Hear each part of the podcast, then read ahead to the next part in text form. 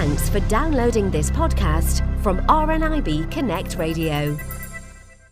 And I'm so super excited. Gosh, what a Friday! Uh, what a great thing to happen to me on a Friday, certainly.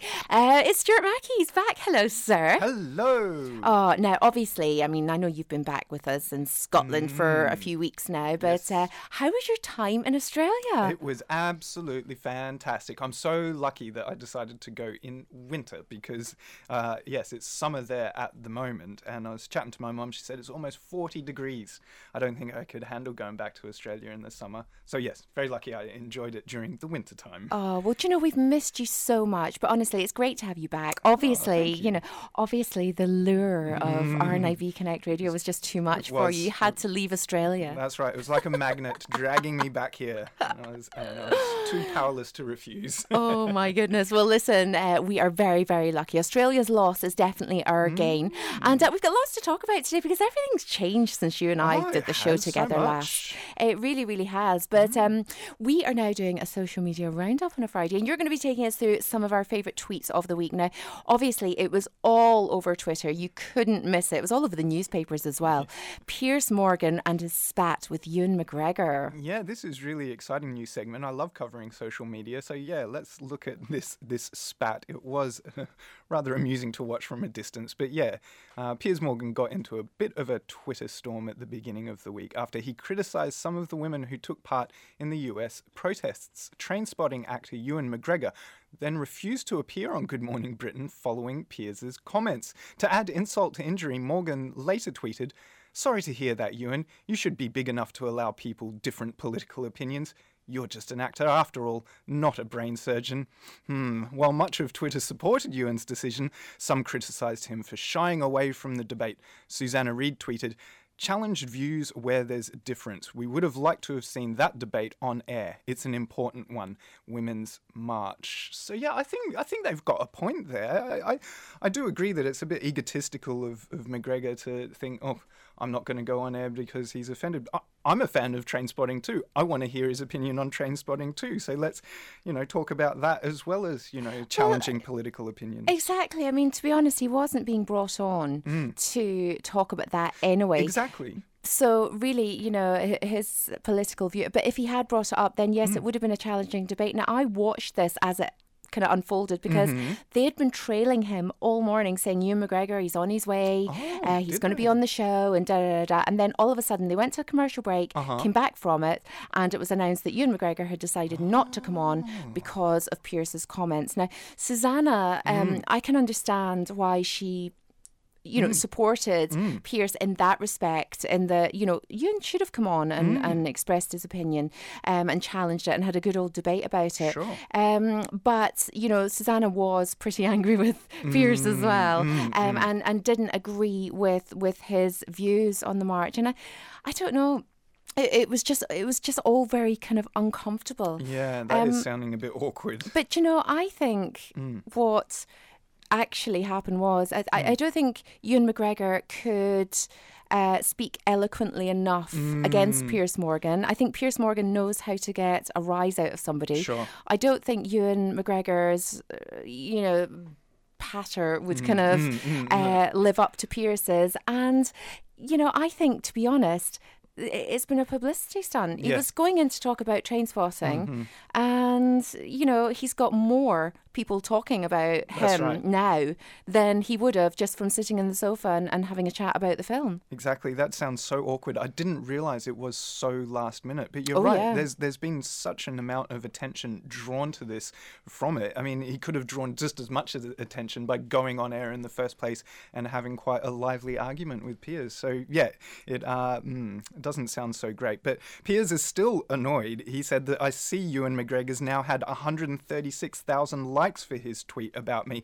I've made him popular at last. So yeah, he's, he's taking little digs here and there, and I would have been more interested to see them have a lively on-air debate than these snide little digs at, each other that you know is just a bit bit silly. Do you know something? I think with Piers Morgan, I mean, he's mm. so he's loved or really loathed. Mm. I mean, mm-hmm. he's so marmitey, and exactly. you know, I do think that the the yes, as as obnoxious as he is, Hmm. I think sometimes uh, people do like him because he says a lot of things that people are thinking. Yeah, yeah, yeah. No, I, I agree with you there. I think that's why he does have certain amount of popularity. But yes, personally, he irritates me. So Yeah, well, I know when he gets into kind of personal kind of things with people, it can Mm, Yeah. be really, really cringy. But Yeah. I think when he's actually debating Ideas, political yeah, and- kind and of yeah. important topics rather than just yeah. Yeah, have- when it's a serious topic, he's such a serious interviewer, Mm, and, he gets he's good at his job, Mm. absolutely. But yeah, I don't think we need to go down this route of just heckling celebrities in a way. But later in the week, anyway, Susanna and Piers then appeared at the National Television Awards.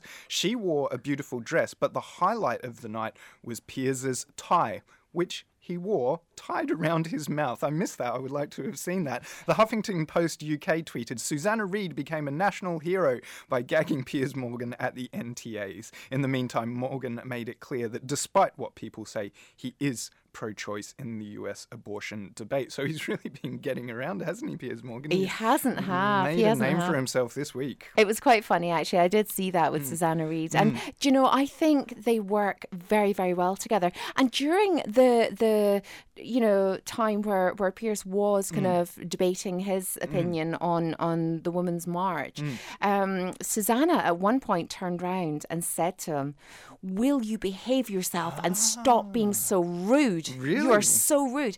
And you know, I think that's what works well with it. It makes for interesting television because you know at that point he was being rude and Mm-hmm. unreasonable and obnoxious, and he needed somebody just to turn around and tell him, "Stop it." That's right, and yeah, I'm glad that Susanna managed to do that because yeah, it does. I think that would have been very entertaining viewing to see. Yeah, that, oh, so it's, it's. I think they work well together. I do, I really do.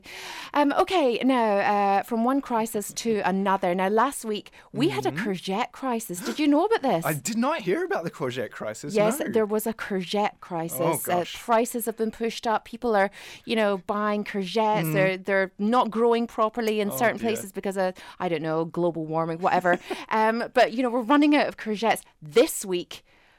We've got something that's Mm. really tough to handle. It's a guacamole crisis. Yes, this is the serious issues here. And what would a Twitter review be without hearing something from President Donald Trump, who loves Twitter? So, yes, speaking of the US, uh, President Trump proposed a 20% import tax on Mexican goods, and this did not go well with avocado fans because it sparked widespread guacamole panic. If this proposal is to go through, Mexican fruit imports will be a lot more expensive. Vikas Bajaj tweeted, What happens when you put a 20% tax on a $1 Mexican avocado? American shoppers spend $1.20. That is, Americans will pay for the wall. Jeremy, meanwhile, is being cheeky. He says getting an avocado at Christmas is going to be like receiving a Rolex. However, David on Twitter was more realistic. He said, Avocado jokes aside, it's January. All the produce at the grocery store is from Mexico. A tax on veggies and fruit is a public health crisis. So yeah, Donald Trump is causing a storm with his uh, tweets. Gosh, his we didn't policies. expect we didn't No. expect that, did we? Not at all. But I mean, it's it's terrible. Something as simple as guacamole and avocado, you know. Well, uh, do you know when when it said guacamole, I Mm. thought, oh, do you know what? No big deal. You can make your own guacamole very easily. Mm. It takes about three ingredients.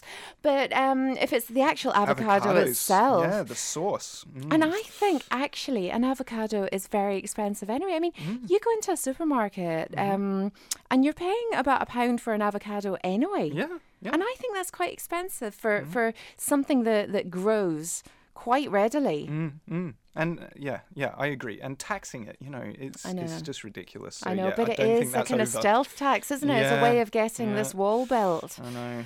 Yes. Well, watch this space. I don't think that one's over yet. No, definitely not. Okay, let's talk about cats and dogs. Now, apparently, uh, is Mm. it true they're saying that cats and dogs are equally as intelligent? According to scientists, yes, this is true. A new study on memory says that Fluffy and Rufus could come to a draw in an IQ battle. And online responses to this. Izzy had a brilliant response. She said, We know that cats are far more intelligent than dogs, and indeed more intelligent than most. Someone else agrees.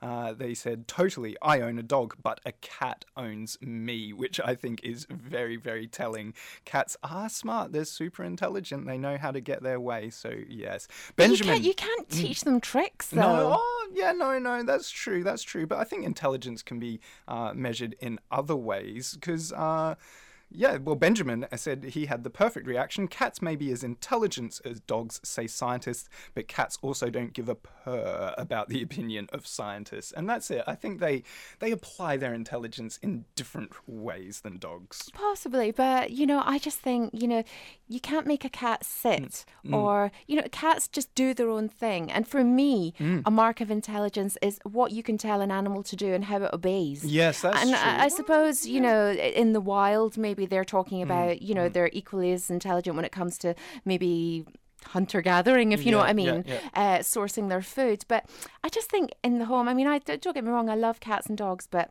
you know, I've I've got to be on Lucas's side. Yeah, I, have got to. I'm on the side of dogs as well. But yeah, you know, you can't train a cat, but I think someone else is similar to making the point is that the cat trains you, so they, are pretty smart. But uh, at Guide Dogs on Twitter um, had a really fun fact about dogs because yeah, we are on the side of dogs here, and uh, they tweeted that at any one time we are are responsible for 180 newborn puppies. Oh, I'd love to be around 180 newborn puppies. But Guide Dogs, yeah, up, upholding the side of the dogs there on Twitter. Fantastic. Okay, we've only got time for one mm-hmm. last. Uh, well, we'll we'll move over to Facebook. We'll give you a, a post of the week, and uh, our girl gone blind, Maria Johnson. I know you're a huge fan, I and she sends her. she sends her love and amazing. her regards to oh, you. Oh, she really lovely. does. I miss her so much. But yeah, she's wonderful on Facebook, and both both Action for Blind People and RNIB tweeted her daughter Molly's blog about being the daughter of a visually impaired mother.